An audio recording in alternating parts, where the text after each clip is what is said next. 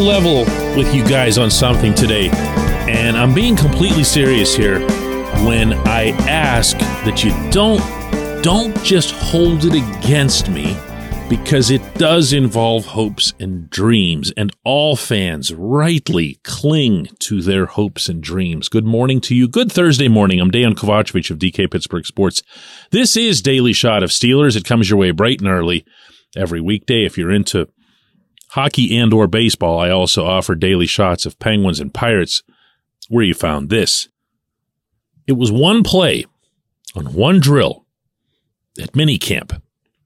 And I'm really, really reluctant to share this with you because you don't get to see these practices and these drills and everything. So you don't get to see the full body of work of where these players are right now within the fair parameter of, you know, football in shorts and minimal contact and all that stuff. So everything that you think to yourself by human nature, when it comes to draft picks in particular, is going to be positive. It's going to be that player is as pure as the new fallen snow until the first time you get to see them in a preseason game, maybe make a mistake. And even then, you still love them. And it's just that was Matt Canada's fault and whatever. If I've learned anything in a lifetime in this business, it's that fans, whether it comes in the form of viewers, listeners, readers, really, really, really hate when you rain on their hopes and dreams. And the hopes and dreams are never more strongly felt than when it comes to young players. The nastiness that I would get back when I would say something even remotely negative about a young player. Well, it, it's going to happen with this one, okay? And, and I know that no matter what I say to you in advance, it's going to happen with this one. Who do you think you are? You don't know anything. You da da da da whatever else. Just because it goes after hopes and dreams. All right. Now, I've gotten the disclaimer out of the way. There was a play. This was at minicamp where one particular draft pick, a prominent draft pick, had an opportunity to make a play and did make that play. Only this individual made that play with such an awkward show of athleticism that as I was standing on the field next to a former NFL quarterback watching this, I turned to him and I said, What was that? And he said, Yeah, people are going to see that. And I said, They're not going to like that. And he said, No, they're not, but that's always been part of his repertoire. That's just part of who he is. And I thought to myself, you know what? There's got to be at least some responsibility on the part of people like me who cover the team to be able to say to everybody who rightly is excited about this rookie class, just cool it a little bit. I have never, in a quarter century being around this team, seen the general public get more stoked about a draft class than this one. And it almost feels a little bit over the top. And while you'll recover from it when you see this individual do this thing that I just described, and you'll be fine with it and you'll adjust. My concern here is that these players are arriving with such through the roof. I think that's the sense that I get. Expectations from the fan base that if and when something doesn't match this level of hopes and dreams that everybody has, I think it can turn bad on them in a hurry. I really do. I'm going to give you an example here, only this time I'm going to mention names. Corey Trice Jr. had a few pretty nice days through OTAs and minicamp. Seventh round corner for anybody who doesn't know. Six three, crazy long, has the athleticism to match and everything else. Two passes defensed and one interception in the same day. Patrick Peterson confirmed that so that reporters could report it. And Pat Pete was going berserk about this kid, and that got reported too. And immediately, the reaction was, wow, that's great, seventh rounder. Second reaction was, where was Joey Porter Jr.? And why is he not making these plays? Well, I can tell you with conviction, that Porter probably had a better overall session of these OTAs and minicamp than Trice did. But everything right away, not everything, uh, a, a lot of people, from what I gather, the feedback I get, social media, etc., was what about Porter? Maybe they picked them in the wrong order. Maybe Porter shouldn't have been da da da da da. And imagine they were going to take him with the first pick. Very similar to Broderick Jones, something happened like that, where a lot of people were, and again, this was fair and accurate, glowing about the way Dan Moore Jr. showed up. He was in better shape. He's a little bit bigger and he came with an attitude. He is going to fight for that job. And you know what? As I've reported to you myself, he also might fight for the other tackle's job. Great. Awesome. But that means, by necessity, that Broderick Jones is a disappointment. Oh, football in shorts. But people were getting on Jones right away. Someone asked me last week, just last week, what about the disappointing minicamp that Jones had? What? disappointing anything. He's learning the playbook. He's getting to know people's names. They're literally not allowed to even push and shove each other out there. You know, you, you, you have no idea what he can do based on anything that occurred on the South Side this summer.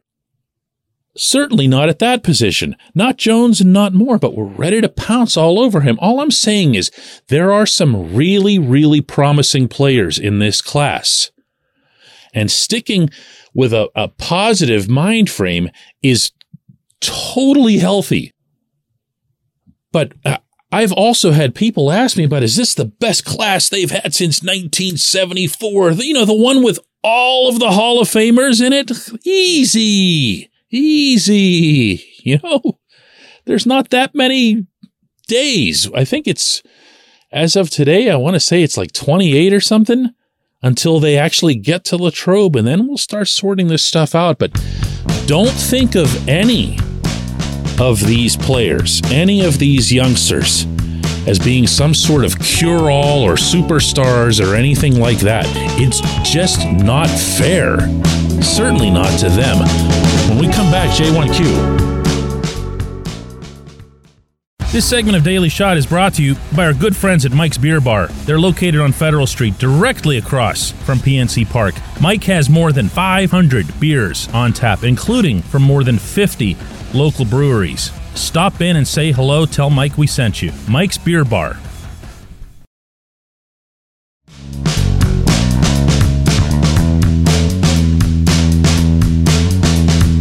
Today's J1Q comes from Lester, who says, DK, it seems like you don't think Pat Freiermuth has superstar potential. I believe that he can ascend to being a top five tight end by the end of the coming season. What's Muth lacking, in your opinion?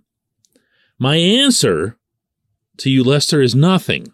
However, you were far from the only one to take exception to my characterization yesterday of the Steelers offense lacking A, a superstar, and B, anyone with superstar potential other than George Pickens. And that's 100% fair game. What we're talking about here is opinions. My opinion, your opinion, whatever. You have a right to yours, I have a right to mine. But where I feel like something got lost in the interpretation, not just with yourself, but also with a lot of people who responded to that episode, was how to define a superstar. That term gets thrown around an awful lot. Everybody who comes up is a young, exciting superstar of the so and so. And depending on someone's definition of the term, you could have as many as 50 of those in the league. You could have as few as three. I don't have a number in mind, But I did hear from people yesterday who pointed out that so and so could make the Pro Bowl and that that would make them a superstar. Really? Have you ever gone through the Pro Bowl rosters? All the way through them? Are all of those people superstars? Okay, it's your definition. I had someone else come back at me not only that Najee Harris has superstar potential, but that he's a superstar right now. I can't begin to imagine what that'd be based off of. I loved his last nine games of this past season. I'm not sure that I loved a whole heck of a lot else that came before that. I'm not sure that he loved a whole heck of a lot else that came before that. Remember, it was Najee who decided in the bye week that he was going to go spend time in the classroom with the offensive line and try to get things going because he was tired of being held to so few yards per carry, per game. That wasn't me judging him. That was Najee's own assessment. He most definitely would tell you that he's not a superstar right now by anybody's definition. But, but I shouldn't say that. Everyone's got their own. So, from my own standpoint, if I'm going around the league, I could probably come up with, I would say, a healthy number for the superstar category would be a dozen. Partly because if you're thinking of the nature of the word superstar, they've got to be a star. And the NFL is so massive that it's naturally going to have more superstars than what you would see, for example, in Major League Baseball and National Hockey League. So I'll say 12. Okay. At least, again, my own completely abstract definition. I can come up with 12. On the Steelers roster, the current projected 53, the one player that I'd put in that category in those 12 is the obvious. It's TJ. Defensive Player of the Year. Multiple time finalist for Defensive Player of the Year. Uh, this is a superstar. This is, and I say this a lot only because I mean it, one of the best football players on the planet, one of the best athletes on the planet. That to me is a superstar. Now, if you want to take it and just stay on that side of the ball and try to throw Minkah Fitzpatrick into that, I'll make all kinds of arguments in Minkah's favor, but the part of me that'll make them against Minkah being in that top 12 are to win out. Okay. So I'm not doing this to get into some kind of radio talk show. Let's do a top 10 list, everybody, that kind of stuff, because I really don't like it. I am saying that that's why I was as tough as I was yesterday, or strict, I guess, in coming up with the assessment about who could be a superstar on the Steelers roster. The guy that I mentioned is having that potential, Pickens. Look at who he'd have to pass up to get into that same top 12 overall players in the NFL just at his own position. He'd have to be better than Ja'Marr Chase. He'd have to be at least comparable to Justin Jefferson. That's a really high hill to climb. So I, I, hope you see now where I was coming from. I wasn't trying to knock anybody. I just think superstar means well, the, the, the, word super should mean something. I appreciate the question and all the feedback and everything else. Always. We will do another one of these shows tomorrow. Thanks so much for listening to Daily Shot of Steelers.